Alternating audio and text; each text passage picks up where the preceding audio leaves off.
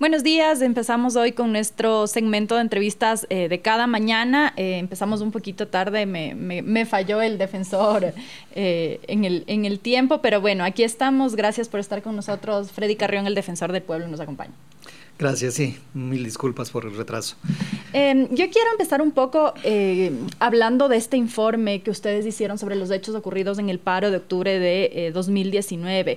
Eh, revisando, se habla de los quinientos diecinueve testimonios de la C I D H y se habla también de las eh, supuestas violaciones que hubo a los derechos humanos, doscientos cuarenta y nueve según el informe. Eh, además, usted menciona un tema que me llama la atención, que es el incumplimiento de funciones por parte de veintiséis eh, autoridades del Estado, algunas de de la Fiscalía General.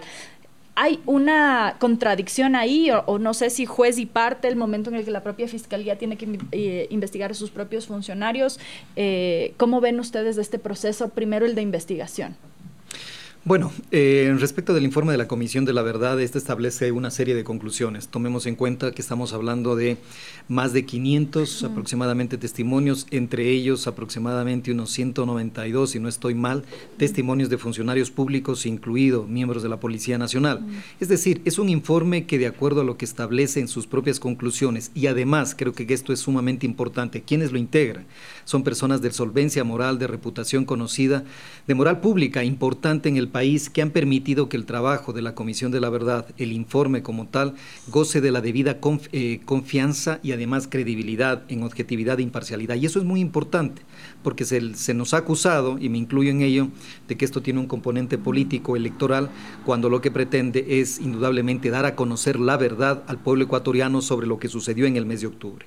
Y ahí recoge una serie de conclusiones importantes. Yo partiría de una de las más eh, significativas cuando llega y establece de que que habrían indicios del cometimiento de un delito de lesa humanidad. Uh-huh. Y eso indudablemente involucra a la autoridad pública o política, presidente de la República, ministros de Seguridad, ministros de Defensa, que indudablemente deberán comparecer ante este proceso, ante esta denuncia que se ha presentado a la Fiscalía, a efectos de poder dar cuenta de lo que sucedió en el mes de octubre y de su responsabilidad, porque hasta el día de hoy no se ha atribuido responsabilidad política del presidente de la República, que durante once días nos mantuvo en un, una protesta social para el día domingo, domingo tres específicamente, derogar un decreto que fue pedido o que fue el pedido inicial cuando empezaron las protestas sociales. Todo eso, este informe lo recoge, lo presenta al país, insisto, y quedaría ya para la Fiscalía General del Estado, en el marco de sus competencias, investigar y llegar a determinar la responsabilidad de estos delitos o de estas graves violaciones a los derechos humanos. Eh, justo usted menciona este asunto de lesa humanidad. Hay algunos abogados y especialistas que consideran eh, que no es que existe lesa humanidad, sino que hay una eh, práctica eh, más bien de abusos a los derechos humanos generalizada, porque para que haya lesa humanidad tiene que ser una práctica sistemática y generalizada. En el informe entiendo yo que ustedes se apuntan más bien a la generalización Eh, de la práctica, más no a, a la sistematización. Eh, ¿No es ahí eh, más bien en ese sentido graves violaciones a los derechos humanos que no necesariamente se configuran en eh, delitos de lesa humanidad? Y pienso en esto porque hace pocos días eh, publicamos una entrevista de una abogada especialista en derechos humanos, en litigio internacional y arbitraje, y ella explicaba que eh, no es que existe un número de víctimas determinado en, en, en la legislación y en los instrumentos internacionales para hablar de generalidad, no es que diez, cien o mil, eh, pero ponía como referencia que sí hay delitos, y hablaba ella, eh, ponía de ejemplos Ruanda, la ex Yugoslavia, etcétera. Bajo ese contexto, el, el, si bien es, es fundamental reparar a las víctimas y demás, no queda eh, el escenario eh, menor frente a delitos tan gigantescos, repetidos en el tiempo, cometidos por el Estado, y más bien se configuran dentro de actos que evidentemente pueden configurarse dentro de otros delitos, pero dentro de una protesta social. A ver, ahí hay un, siempre diferenciar dos tipos de conceptos. Cuando hablamos de un delito de lesa humanidad, estamos hablando de un ataque generalizado, uh-huh, sistemático, o al revés, ataque sistemático generalizado. Uh-huh. No habla de sistemático y generalizado. Uh-huh. El o, ¿no? Exactamente. Uh-huh. El o ya es una clara diferenciación, uh-huh, que a nosotros, o básicamente a la Comisión de la Verdad, le permite diferenciar. Cuando hablamos de un ataque generalizado a una población, uh-huh, específico, se configuraría un delito de lesa humanidad cuando hay un, una práctica repetitiva, uh-huh, continua. Si bien la abogada que usted menciona habla que para hablar de generalizado no se puede hacer mención a un número específico, puede ser una sola persona, uh-huh, o como pueden ser diez, cien, no hace alusión a aquello, sino que estos actos se hayan repetido con una dirección constante. Cuando hablamos el, de lo que sucedió en el mes de octubre, Guayaquil, Quito, Cuenca, Ibarra, Loja, varias ciudades del país verificaron estos hechos que fueron atentatorios a los derechos a la vida, a la integridad, repetidos, direccionados. Si usted, por ejemplo, revisamos los testimonios de las víctimas, sobre todo de aquellas personas que perdieron un ojo, textualmente lo mencionan de que la orientación de la, de la fuerza pública no fue para dispersar, sino fue para agredir, para herir, y consecuencia de ello perdieron, se le vaciaron sus ojos, ya sea por eh, víctimas de un del, del lanzamiento de una bomba lacrimógena, como de perdigones. Inclusive en uno de los casos de las personas que fallecieron de Inocencia Tucumbi, se encontró perdigones. Todo eso indudablemente que al menos ya partimos de algo completamente cierto: graves violaciones a los derechos humanos. Uh-huh. Creo que hizo inclusive los, eh, los abogados que defienden la tesis de que en octubre no pasó absolutamente nada, inclusive ellos ya llegan a aceptar de que efectivamente hubo graves violaciones a los derechos sí, humanos. Sí, más específicamente hablaba sobre eso, no, no, no hablo de los que dicen que no ha pasado nada, sino que sí ha pasado, que sí se configuran en delitos de violaciones a los derechos humanos, pero que no llegan a hacerles a humanidad. Efectivamente, habrá que discutir ya el tema de generalizado, sistemático. La práctica sistemática puede entrar en debate, pero lo generalizado creo que existen. Además, la Comisión de la Verdad, dentro de sus competencias, no llega a decir, ¿sabe qué? Aquí hay un delito de lesa humanidad y por lo tanto ya hay irresponsables, uh-huh, porque esa no es su facultad. Uh-huh. Su facultad es determinar sobre los hallazgos, sobre el marco investigativo, llegar a determinar, aquí hay indicios, textualmente lo dice, hay indicios que podrían subsumirse en un delito de lesa humanidad, mm. pero quien debe llegar a determinarlo es la propia Fiscalía. Y es por ello que este informe es tan relevante, porque no asume conclusiones sobre temas judiciales, porque no es un mecanismo judicial, sino que le deja a la Fiscalía para que en el marco de la investigación, con inclusive los testimonios, los hallazgos, las fichas técnicas, los recortes de prensa, los testimonios de las propias víctimas, que fue entregado cuando presenté la denuncia en la Fiscalía, más de cuatro mil hojas, en las cuales dan cuenta de todo lo que sucedió en el mes de octubre. Sobre la base de eso, Fiscalía y Función Judicial llegan a determinar si se trataron de graves violaciones a los derechos humanos o ya de un delito de lesa humanidad, que ha sido la conclusión de la defensa. Uh, de usted ha hablado de... de dos cosas. Por un lado, la responsabilidad política, y me voy a centrar eh, de momento ahí. En el informe de la Defensoría del Pueblo se busca eh, que sea la Fiscalía que investigue, como usted bien dice, todos estos eh, presuntos delitos que pudieron haberse cometido, pero hay también una búsqueda de responsabilidad política. Es parte del objetivo del informe que se señalen los responsables políticos de estos hechos. No, definitivamente. O sea, cuando yo le mencionaba una responsabilidad política, eso le cabe a la Asamblea Nacional, mediante juicios políticos, determinar qué sucedió en esos once días, por qué. Desde un inicio el presidente de la República dijo no se va a derogar el decreto, luego mm. termina derogándolo, pero cuando ya hay muertes y hay, y hay heridos. Esa es una responsabilidad eminentemente política. En este punto la Fiscalía tendrá que investigar y llegar a determinar la responsabilidad penal. ¿Y qué significa aquello? ¿Quién dio las instrucciones, las órdenes? Por ejemplo, ¿cómo no puede tener responsabilidad un ministro de Defensa? Y lo estoy diciendo en estos momentos que eso es importante, porque este informe de la Comisión de la Verdad no se lo entrega después de que ha concluido el mandato del gobierno al que se lo está acusando. Mm. Es en estos momentos, mientras tienen en el poder, y creo que esa es la valentía y el trabajo esforzado de la Comisión de la Verdad en sacar un informe que dice y que acusa al gobierno en funciones de graves violaciones a los derechos humanos que podrían derivar en un delito de lesa humanidad. Pero analicemos lo que el propio ministro de Defensa lo dijo en el contexto del mes de octubre, que ya no solamente se debe utilizar fuerza no letal, sino fuerza letal. Por ejemplo, ahí usted tiene ya una orientación de cómo un ministro de Defensa encargado de la seguridad estaba direccionando para que se utilice armas letales. Inclusive, él mismo lo dice en otra entrevista, nos costó aceptar, o más bien acatar la orden del presidente de no utilizar fuerza letal. Mm.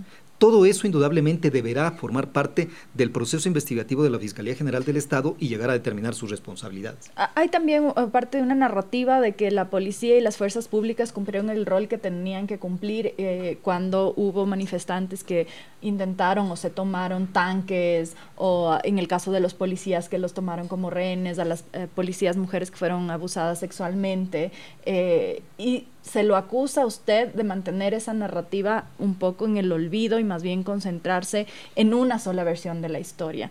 Eh, se ha hablado, por ejemplo, de la toma de la Contraloría, que ayer de hecho ya hubo llamamiento a juicio eh, de ese proceso de las personas involucradas en esa toma, y de los hechos violentos que desconocen eh, según algunos de sus detractores, eh, la otra versión de lo que ocurrió. Eh, periodistas retenidos por los propios manifestantes, agredidos por los propios manifestantes. Eh, ¿Qué pasa con esa versión de la historia? Básicamente es un tema de competencias. Como defensor del pueblo estoy en mi, en mi facultad de designar comisiones especiales ante, ante graves violaciones a los derechos humanos. Y eso tenemos que, a veces siempre se presta una confusión. No es que nosotros neguemos o la Comisión de la Verdad haya negado la, violen, la violencia. De hecho, hay un apartado en el propio informe de la Comisión de la Verdad que habla de delitos comunes. Menciona la Contraloría, el ataque a periodistas, a miembros de la fuerza pública, los saqueos a empresas privadas, lo describe y dice, esto es delincuencia común. Mi competencia o la competencia de la, de, de la Comisión de la Verdad no es investigar delitos comunes. Uh-huh. Y el delito lo comete un particular sobre otro. Y esa es una competencia de Fiscalía, a tal punto que Fiscalía ya tiene algunos procesos llevados adelante. El tema de la Contraloría que usted menciona, ayer ya hubo un llamamiento de juicio dentro de lo que es atentado contra bienes públicos, uh-huh, que ya está avanzando. Eso es delincuencia común. También ya tiene una sentencia, ha logrado la Fiscalía General sentencia en contra del agresor del periodista Freddy uh-huh. Paredes. Eso es delincuencia común. Adicionalmente, también en el caso de la toma de los pozos petroleros en Sucumbíos, también ya ha llegado a sentencia, recordará usted que inclusive estuvo involucrado un asambleísta, también ya con sentencia, porque ese es el trabajo de la Fiscalía, investigar delitos comunes. Pero en mi competencia como defensor del pueblo y representante de la Institución Nacional de Derechos Humanos, nos enfocamos en las violaciones a los derechos humanos. Es decir, del Estado hacia las personas. Del Estado, que tiene la obligación de proteger, no de atentar. El Estado es dueño, o más bien, tiene la facultad de usar la fuerza, porque se encuentra compet- eh, facultado para aquello. Cuando esa fuerza legal la utiliza en contra de los ciudadanos, ahí es donde surgen estas violaciones de los derechos humanos. Pero en contextos de violencia, como usted bien menciona, eh, de, que se exacerba mucho este, este conflicto, eh, ¿no es justamente ese el rol de la policía y de los militares? Responder, eh, evidentemente, con el uso progresivo de la fuerza. Exactamente, usted lo menciona y eso es muy importante. El Estado debe actuar en el uso progresivo, racional de la fuerza. Y eso no hubo. Eso es lo que no hubo. No solamente lo dice la Comisión de la Verdad, la Comisión Interamericana de Derechos Humanos uh-huh. estuvo aquí, uh-huh. presentó su informe in situ. Naciones Unidas, a través de un grupo especial, vino a realizar una visita in situ y determinaron, hubo un uso excesivo de la fuerza. ¿Y por qué lo llegan a determinar? Las catorce personas que, que perdieron un ojo, seis personas adicionales que perdieron la visibilidad completa. Uh-huh. ¿Cómo yo le puedo justificar a una víctima de que la bomba lacrimógena no puede ser lanzada directamente contra la humanidad? Ahí hay un uso excesivo que pretende causar un daño, no disuadir, no controlar la protesta, sino causar un daño. Es decir, seis... se, según, según el informe, según la Comisión de la Verdad, había una intencionalidad específica por parte de policías y Fuerza Armada de dañar a la población. Completamente, los hechos lo están demostrando. Ahí está el uso excesivo de la fuerza, que siempre se le ha acusado al gobierno nacional de haber utilizado un uso excesivo, irracional, desproporcionado de la fuerza, que hay víctimas, tanto heridos como fallecidos, y que en función de esas personas que han sido afectadas en sus derechos humanos, debe haber la, res- la correspondiente justicia y reparación. Otro de los temas que usted mencionó es la conformación de, de este informe, las personas que, que, que son parte de, de esta comisión de investigación, eh, los, integran- los tres integrantes, Isabel Martínez, Juan Carlos Solines y Javier Zavala Egas. Eh, ¿Cómo se decidió que estas personas iban a ser miembros de la, de la comisión? ¿Cómo, ¿Cómo se organizó la comisión? Bueno, había un parámetro o descriptores respecto de qué puede avalar un informe respecto a la credibilidad y confianza que se exige. Se empezó a buscar perfiles de personas que obviamente no tengan un sesgo ideológico. Sesgo ideológico me puedo referir, hay personas que obviamente son convencidas de la defensa de los derechos humanos y eso sí le puede dar, o más bien le podría generar que no exista la debida imparcialidad en la investigación. Por ello es que se buscaron a cinco personas, de hecho, incluida estaba la doctora Rosalía Arteaga, que aceptó y al día siguiente dijo no, no acepto por sus diversas ocupaciones, y se quedó conformada por cuatro integrantes, entre los cuales ya conocemos a la doctora Isabel Martínez, que es una defensora de los niños, niñas y adolescentes, que inclusive ha tenido una posición contraria al régimen anterior, ha sido público sus su desavenencias. El caso del doctor Juan Carlos Solines, un experto en temas de derechos de telecomunicaciones, también una persona que inclusive ha sido contraria al régimen anterior. ¿Y esto por qué? Porque lo que se buscaba era que no tengan esa afinidad para justamente que este informe no sea tachado de un sesgo ideológico. y de Javier Zavala Egas, que creo ya lo conocemos, que también un experto penalista necesario en procesos de investigación sobre violaciones a los derechos humanos y que también ha sido públicos, inclusive formó parte del Consejo Transitorio de Participación Ciudadana. Ese perfil de personas lo que nos hacía es creer primero ya en sus hojas de vida, pero adicionalmente en el proceso investigativo han tenido una participación sumamente profesional. Mire lo que dijo en una entrevista ayer o anteayer el doctor Juan Carlos Solines, que él también al su inicio, visión. Exactamente, al inicio de, las, de la investigación él tenía una idea preconcebida en función de las percepciones que rondaban en el país. Se decía que uy, la amenaza estuvo, la democracia estuvo bajo ataque, que habían grupos subversivos, que habían inclusive infiltrados a nivel internacional con un objetivo de botarlo al gobierno, derrocarlo al gobierno, y que conforme se fue investigando y recibiendo los testimonios, se dio cuenta de que era otra la verdad, o más bien, de que es una sola la verdad, y esa verdad es la que refleja la comisión.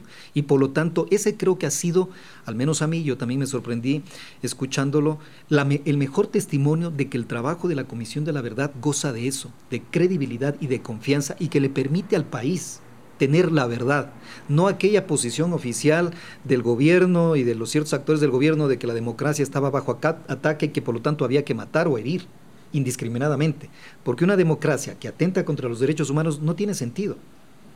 Um, Otro asunto por el que usted se lo ha cuestionado y que usted ha mencionado también un poco, bastante en esta entrevista, es justo este uso político o sesgo político. Eh, he leído críticas hacia usted sobre el uso que se le ha dado al informe, no tanto sobre el, el, el las pers- incluso por lo que usted menciona, personas eh, difícilmente se les puede taldea, tildar de afinidad a, al gobierno anterior, si es que fuera el caso, eh, pero en su caso sí le han acusado de que usted está haciendo un uso político justo en las elecciones. Incluso en la entrega del informe estuvo el candidato presidencial por UNES. Usted ha explicado que se invitó a otros candidatos, pero que el único que asistió eh, fue él. ¿No se puede interpretar esto también como un coqueteo de su parte hacia el próximo gobierno, como esto de quedar bien? De... Usted me dirá. A ver, yo creo que pongámoslo en contextos. Primero, aquellas personas que critican el informe de la Comisión de la Verdad ni siquiera lo han leído.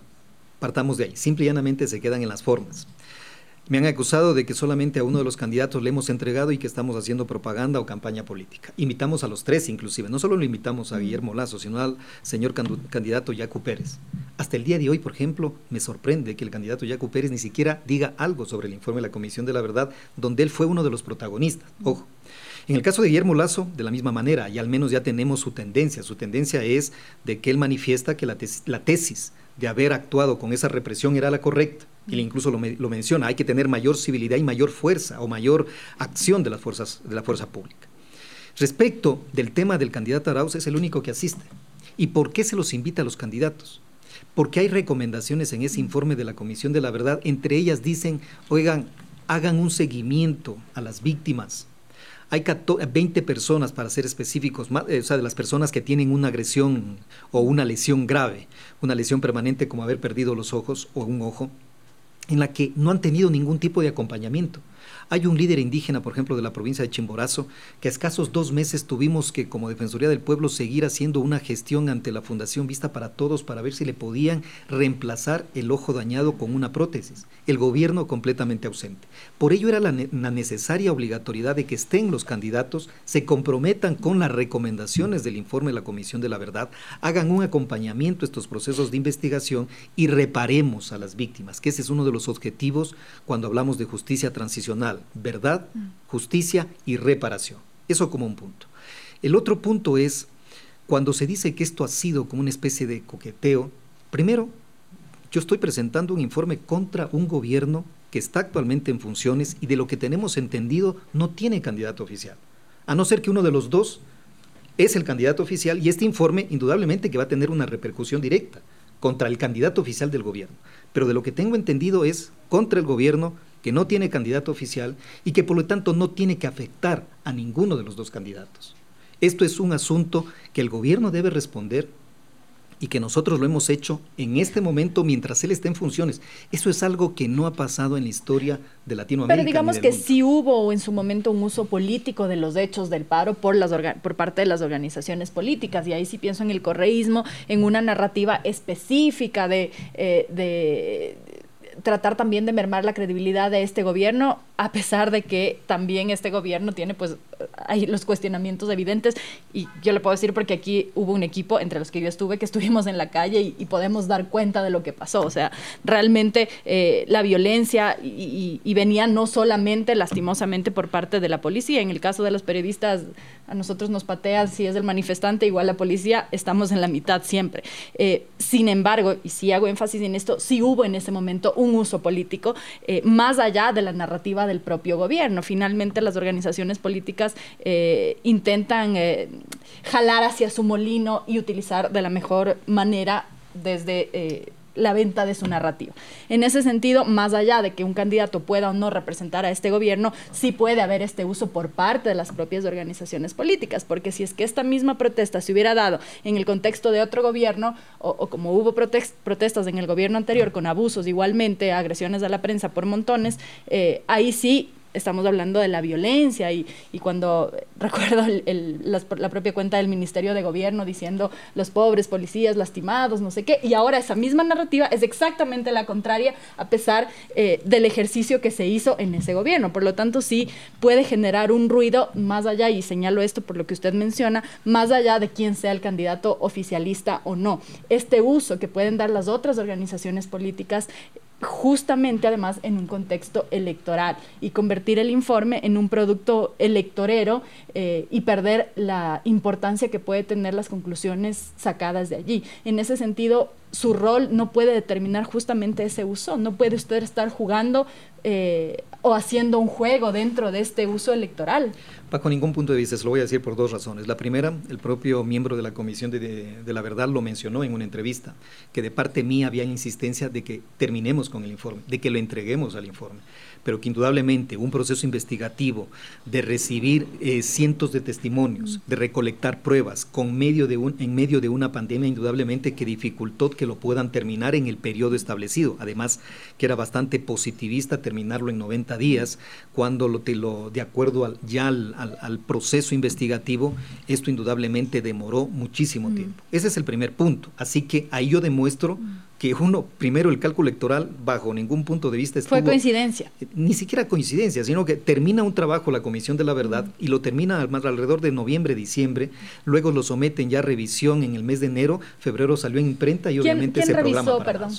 O sea, los se propios el... comisionados. Los propios comisionados re, re, revisaban absolutamente todo, la narrativa, las, las pruebas, los informes, el texto fue sometido a revisión, indudablemente que hay un equipo de la Defensoría del Pueblo en cuanto a redacción, a, a, a que obviamente quede debidamente eh, establecido para uh-huh. su imprenta y todo lo demás. Pero eso más o menos así, así llegó a establecer, lo dijeron los propios comisionados, uh-huh. que de parte mía como defensor insistían que se entregue. Uh-huh. Posiblemente, mire, si lo hubiéramos entregado en octubre, que era a un año de las protestas del uh-huh. mes de octubre del dos mil diecinueve, nos hubieran acusado de que justo en el juicio político con la ministra de Gobierno. Uh-huh. Si lo hubiéramos entregado por enero o febrero, antes de la primera vuelta electoral, que justo en la primera vuelta electoral y que eso va a decidir uno de los dos candidatos al balotaje. O sea, es usted decir, cree que en cualquier caso hubiera pasado esto. Es que este es un producto político, no lo podemos negar. Uh-huh. Tanto es político que, como usted menciona, lo han utilizado algunas fuerzas o algunas políticas a su favor, como otras también. Uh-huh. En el caso de que se nos dice que esto ha sido un tema electoral, las fuerzas que lo están utilizando, lo están utilizando en temas o en una, en una situación negativa o contraria, uh-huh. porque obviamente pretenden o aducen de que ha habido un impacto negativo en sus candidaturas. Es claramente la, la narrativa que tiene el gobierno con uno de los candidatos. Claro, y el y otro cree que eso le beneficia a su candidatura porque está justamente en teoría o en la narrativa que intentan plantear en defensa de las víctimas. Entonces, finalmente el uso se va a dar de un, de un lado o del otro. Eh, en su caso específico, usted ha mencionado que ha tenido amenazas de muerte. ¿Estas amenazas son específicas específicamente por este informe o a qué atribuye usted? Yo lo vengo diciendo desde el mes de octubre del dos mil diecinueve, cuando nuestra posición durante las protestas, porque aquí hay dos hechos que, como yo le mencionaba, el primero, el haber presentado un informe durante el mandato del gobierno a que se lo está acusando. Uh-huh. Esto no había pasado en la historia del Ecuador, de Latinoamérica y del mundo, se lo puedo asegurar. El segundo hecho es que durante las protestas del mes de octubre fuimos la única institución que le decía permanente al gobierno que no utilice la fuerza de una manera desproporcionada y irracional. Uh-huh. Que tampoco se puede generalizar que la protesta fue violenta, mm. que ciertos actos fueron violentos y que en estos momentos Fiscalía inclusive ya tiene inicios de, eh, perdón, llamados a juicio penal, en otros casos sentencias, demuestra que la Fiscalía debe actuar en función de esas competencias frente a la delincuencia común. Pero llegar a asimilar o a generalizar de que la protesta fue violenta para justificar un uso desproporcionado de la fuerza, es ahí donde está la gravedad de un gobierno que pretendió tener una narrativa, una narrativa de defensa de la democracia a costa de la vida y de la integridad de los propios manifestantes. Con esa investigación se llegaron a determinar muchos hechos sumamente importantes. Y a partir de ahí, del mes de octubre del dos mil diecinueve, con esta defensa de los derechos humanos que tuvimos como Defensoría del Pueblo, en mi calidad de defensor del pueblo, a partir de ahí se iniciaron una serie de amenazas, ataques, inclusive llegar a amenazar con una bomba en mi casa, que tuvimos que evacuar a toda la, a toda la cuadra, imagínense la proporción. Y a partir de ahí, el, día, el mes de marzo perdón, del dos mil veinte, yo presenté a la Fiscalía diciendo, ahí este asunto investigue. Ni siquiera lo traté de que esto se convierta en un tema de victimización o de política. Lo puse en competencia de la Fiscalía en marzo del dos mil veinte. Lamentablemente, por la pandemia, esto se suspendió. Hasta que en diciembre del año pasado, el dos mil veinte, empiezan las, nuevamente las amenazas que en este mes de marzo, a raíz de la presentación del informe, se han acrecentado a tal punto que hay una amenaza directa a mi familia y de tal manera que ahí se ha solicitado de la Fiscalía que active el sistema de protección a víctimas y testigos, porque hay una amenaza real. Es que también tenemos que tomar en cuenta una situación real. Le estoy denunciando al presidente de la República, al ministro de Defensa, a la ex ministra de Gobierno, a la cúpula policial. ¿Acaso usted no estaría en mi misma situación de tener miedo por su integridad? ¿Y usted cree que esas amenazas responden a intereses de estas personas que usted menciona? Pero por supuesto, porque no hay otra. Porque lo que hemos hecho como la Comisión de la Verdad y la Defensoría del Pueblo es presentarle al país la verdad. ¿Qué es lo que estamos diciendo? Fiscalía, investigue. Yo le estoy presentando los hechos. Hay una noticia de crímenes, hay un delito, hay presunciones de un delito de lesa humanidad. Fiscalía, investigue. Y frente a esa necesidad de que se activen las instituciones judiciales en la investigación de hechos graves, de violaciones a los derechos humanos, hay un ataque contra el defensor del pueblo. ¿Bajo qué pretexto? Obviamente, bajo este argumento que el propio gobierno lo ha mencionado, de que pretendo perjudicar a una candidatura. Porque ya no se trata del gobierno, se trata de pretender perjudicar a una candidatura, cuando la responsabilidad es directa del gobierno. Pero si las acusaciones, o, o si más bien los señalamientos hacia la responsabilidad, su integridad, son hacia el propio presidente, eh, es gravísimo. O sea, yo, si, usted se, si usted señala que puede haber una, un posible interés, porque yo le pregunto, ¿intereses de quién es hacerle daño a usted? De haber puesto esta denuncia. Claro, pero usted me dice, porque involucra a las más altas autoridades, al, al presidente, a la exministra de Gobierno, al ministro de Defensa, ¿serían ellos los interesados en hacerle daño? Esperaría que no, y por una sencilla razón, porque en el momento en que eso suceda, sin, prácticamente estaríamos sin ningún tipo de seguridad y protección des, desde el propio Estado. Ellos en estos momentos están ejerciendo el poder por la legitimidad de unas elecciones. Pero en el momento en que la institucionalidad no proteja a instituciones públicas, además soy una institución pública, mm. la Defensoría del Pueblo es una institución pública, que está actuando en el marco de sus competencias. Mi facultad era crear comisiones cuando hay graves vulneraciones a los derechos humanos. Las presento. Hay un resultado que no le agrada al gobierno y sobre eso se genera toda una, una situación de amenaza, no directamente, que no lo puedo asumir, no, no es mi competencia llegar a decir tal o cual persona, porque las, Pero tiene las amenazas, sus sospechas. Porque las amenazas son así, son veladas, son camufladas, son escondidas. Para eso yo he acudido a la propia Fiscalía diciéndole, hay esto. ¿Y se está vea. investigando? Por ¿Avanzado? Supuesto, no se ha avanzado mucho. El tema de que ya hayamos o ya estemos dentro del sistema de protección a víctimas y testigos ya es bastante. Yo creo que eso ya dota de cierta seguridad a, la, a, a mí en calidad de defensor del pueblo, a mi familia, también a mi, al personal de la Defensoría del Pueblo, ya dota de cierta seguridad o de cierta tranquilidad de que estamos de una u otra manera siendo vigilados o, o más bien garantizada nuestra seguridad a través de este sistema de protección a víctimas y testigos. Pero es lamentable que tenga que yo recurrir a que me incluyan en el sistema de protección a víctimas y testigos, dadas las amenazas que contra una institución pública, contra un funcionario público se les están haciendo por haber presentado un informe que da cuenta de la verdad.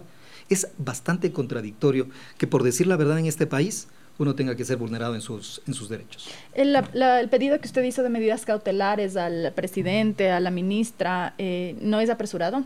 Bajo ningún punto de vista, y se lo voy a decir por qué, dos razones. Acabo de escucharle al secretario de la presidencia, al secretario del gabinete de la presidencia, al, al señor Nicolás Sisa, que él menciona, si el presidente igual no se va a ir. ¿Por qué? Porque hay una disposición en la Constitución que le prohíbe salir. Ahí hay una confusión. el presidente de la República o el expresidente, cuando dejan las funciones, tiene que pedir o notificar uh-huh. a la Asamblea que va a salir del país. Lo hizo el anterior presidente, uh-huh. se fue y de allá no regresó. El presidente o el expresidente, en el evento de que ya termine sus funciones, tendrá que notificar a la Asamblea, pero no, la Asamblea no le puede dar autorizar, no le puede autorizar o negar. Simplemente avisa. Simplemente avisa y se va. ¿Por qué la medida cautelar? Estamos hablando de graves violaciones a los derechos humanos que pueden derivar en delitos de lesa humanidad, que inclusive hay una justicia universal. Punto uno. Punto dos, con esta medida cautelar, lo único que le estamos pidiendo es que, se va, que evitar que se vaya del país, como sucedió con su exministro de, de Salud. El señor Juan Carlos Ceballos ahorita está en Miami gozando de las delicias del poder y la sociedad, el pueblo ecuatoriano aquí batiéndose entre el COVID y el bien gracias. Lo que queremos es que no se vayan los funcionarios, que respondan, porque por eso son funcionarios públicos o somos. Debemos responder. No se le está pidiendo, oiga, yo podría entender que es exagerado diciéndole prisión preventiva para el presidente, bajo ningún punto de vista se me, se me para podría que, haber Sin embargo, para que se dicten esas medidas tiene que haber una audiencia, es decir, una voluntad eh, de la Fiscalía de hacer una investigación. ¿Usted cree que existe esa voluntad en la Fiscalía de investigar? Usted ha mencionado, y aprovecho para pasar por ahí encima, aunque el tiempo ya nos está jugando en contra, sobre el tema de las vacunas, ¿usted cree que existe esta voluntad política de la Fiscalía de investigar a los actuales funcionarios, o tendremos que esperar como siempre a que el péndulo de la justicia cambie de lado cuando llegue un nuevo gobierno y entonces ahí sí empezar eh, la investigación a todos los anteriores? Eso es realmente lo que le hace daño al país, efectivamente, que las instituciones de justicia estén en función del gobierno, uh-huh. del poder. Yo esperaría, ese es mi deseo más ferviente, de que Fiscalía General del Estado actúe de manera objetiva e imparcial, porque si hay graves violaciones a los derechos humanos tiene que haber responsables. Si la Fiscalía no investiga y esperamos que llegue un nuevo fiscal o una nueva institucionalidad para ahí sí tener justicia, volveremos esto a repetirlo cada cuatro años y eso no le hace bien al país. Y lo que va a ocurrir ahí es que los, los entonces investigados van a decir que es una persecución y exactamente se repite y, y estamos. Y eso es lo que quisimos evitar con el informe de la Comisión de la Verdad, que no se ha presentado después, mm. porque estábamos más que seguros que presentado después, persecución. persecución. Y en ese caso, con esto concluyo, ¿confía usted, confía usted en esa eh, celera, celeridad que debería darle la Fiscalía? Porque además, en teoría, la Fiscalía no necesita que ustedes, como Comisión de la Verdad o cualquier otra institución, pueda hacer un informe sobre lo que ha ocurrido. En principio, tendría que haber investigado, por, pues, porque es parte de sus competencias. Exactamente, y por eso también era nuestro reclamo, porque no ha habido la misma diligencia que con respecto a los, de, a los actos violentos que se cometieron en el mes de octubre, no ha habido respecto de aquellas personas que hicieron un uso excesivo de la fuerza. Es decir, desde su punto de vista se investiga la toma de la Contraloría, pero no se investigan las acciones de las personas que estaban a cargo del Estado, ministros, exministros, eh, y ese proceso, y de todas maneras, para el proceso de la Contraloría que llegue a, a, a, a, juicio. Eh, a juicio han pasado, ¿qué? Año, Año y medio. medio. Año y medio. En el caso de los otros, ¿no existen esos procesos? No, ¿ustedes han tenido alguna esos, reunión con la Fiscalía para saber? No, no, no nos hemos reunido con la Fiscalía bajo ningún punto de vista, además porque son sus competencias, no queremos interferir en aquello, pero indudablemente no ha habido la misma relación, la misma celeridad de unos casos contra otros, posiblemente porque no tenían las suficientes pruebas. Por ello es que como Comisión de la Verdad lo que hicimos es recopilar las pruebas. Nos ha tomado, a la Comisión de la Verdad le ha tomado cerca de un año y un poco más, llegar a tener pruebas o indicios probatorios, para ser exactos en los términos legales, que le permitan a la Fiscalía ya al menos tener la base del conocimiento de un delito. A partir de aquí, en lugar de iniciar ya, debe iniciar por supuesto la investigación previa, pero ya indudablemente tendrá elementos suficientes como para la acusación fiscal, la instrucción fiscal. Y a partir de ahí, en acusación fiscal, además, o en instrucción fiscal, debe solicitarle al juez, de la, juez nacional, la Corte Nacional de Justicia, que se adopte la medida cautelar de prohibición de salida del presidente de la República y de sus ministros, con el fin, indudablemente, de asegurarnos que acudan, ya no solamente a la Asamblea Nacional a ser sujetos de juicio político en el evento de que así lo hagan, sino a la justicia para dar a conocer su versión, las pruebas, es decir, permitan que se desarrolle esta investigación de tal manera de poder conocer verdad y la justicia, que es lo fundamental. ¿Usted aspiraría a ocupar algún cargo una vez que termine la Defensoría del Pueblo en un eventual gobierno de Andrés Arauz? ¿Tiene un interés? Eh, o si es que se cambian autoridades, ya sabemos que aquí se llama consulta popular y se desbarajusta toda la institucionalidad en diez minutos, eh, en un eventual escenario en el que usted deje el cargo o se le ofrezca otro cargo en un eventual gobierno de Andrés Arauz, ¿usted estaría interesado en ocupar un cargo? Mire, habían, habían elucubraciones inclusive antes de, este, de esta campaña electoral. A mí me decían que yo, con todo el mes de octubre y, y lo que hemos venido haciendo en defensa de los derechos de, la, de los ecuatorianos, que buscaba una, una candidatura electoral. Y empezaron a surgir una serie de comentarios. Las, los hechos demostraron que no. A mí me eligieron desde el, en el dos mil diecinueve, dieciséis de abril, o me designaron en el dos mil diecinueve, el dos mil diecinueve uh-huh. para un mandato de cinco años. Yo estoy ejerciendo ese mandato. Terminaré en el dos mil veinticuatro. Quedará un año libre para que pueda ser funcionario de un eventual gobierno. ¿Le interesaría ya, o no? Y ya para ese año, ¿cómo serán las condiciones que posiblemente no estoy interesado más allá en estos momentos de terminar mi mandato, de ejercer esta función, que además es una función sumamente noble, sí, cargada de mucha responsabilidad, porque defendemos los derechos de la gente, de aquellos que no tienen poder, porque el poder no necesita defensa? Ya el tiempo verá cuál es o dónde me podrá, dónde me, no me ubicará la vida como tal, pero en estos momentos tengo un mandato, no ando buscando cargos, no me han ofrecido ni tampoco aceptaré cargos, porque tengo un mandato que cumplir que termina en el dos mil veinticuatro. Pero no descartaría esa posibilidad.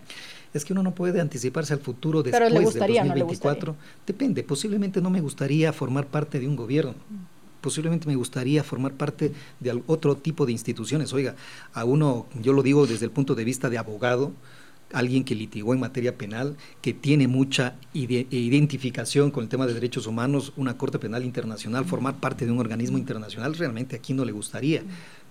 Mis metas van por otro lado. Que puede estar igual avalado por un gobierno, no necesariamente. No necesariamente. Esto también de- depende mucho de las hojas de vidas, de la acreditación que uno pueda demostrar, porque son organismos sumamente técnicos en donde se requiere una gran experiencia, un gran profesionalismo, eh, un, un reconocimiento académico, en fin. Entonces, todo eso dependerá, obviamente. Pero hay muñequeos políticos también, pues ya vimos algún rato algún presidente de la Corte Constitucional que fue algún organismo internacional respaldado por el gobierno, exministros que han llegado a Naciones Unidas, el propio actual presidente cuando era vicepresidente y dejó la vicepresidencia más bien respaldado por el gobierno de su entonces eh, coideario, llegó a Naciones Unidas. O sea, es posible este tipo de, de negociaciones políticas que finalmente sí se dan. Es posible, pero yo le voy a da, le voy a confesar algo. Cuando hablamos de derechos humanos, no hablamos de ninguna manera de un, en una posición o ideología política. En el evento, llamémosle, hablemos de supuestos, de que gane uno de los candidatos, que es, que sería o que lo plantearíamos Andrés Arauz. Mi posición como defensor del pueblo no va a significar de que cuando existan violaciones a los derechos humanos, cuando existan desbordes del poder y yo tenga que quedarme callado porque supuestamente apoyé a un gobierno, no me verá en esa línea. Así que posiblemente cuando esté terminando mi mandato, además sea también un contradictor del nuevo gobierno, porque los hechos se van a dar de una manera u otra en donde van a existir violaciones a los derechos humanos, que yo aspiraría que cualquier gobierno que este sea tenga la, sens- la debida sensibilidad de aceptar observaciones, recomendaciones, corregir la política pública para garantizar los derechos. Cuando no lo haga, independientemente de la ideología o el sesgo político, usted sabe que me tendrá de este lado. Es decir, que si tendría que armar otra comisión en un eventual caso similar en un gobierno de Andrés Arauz o de cualquier otro candidato, igual lo haría. Lo haría sin lugar a dudas. Ok, le agradezco muchísimo, eh, Freddy, por haber estado aquí. Esta fue la entrevista con el defensor del pueblo, Freddy Carrión. Me estoy trabando. Eh, gracias por habernos acompañado y hasta la próxima semana de ocho y media a nueve. Les espero en las redes sociales de G K y en G K punto city. Buenos días.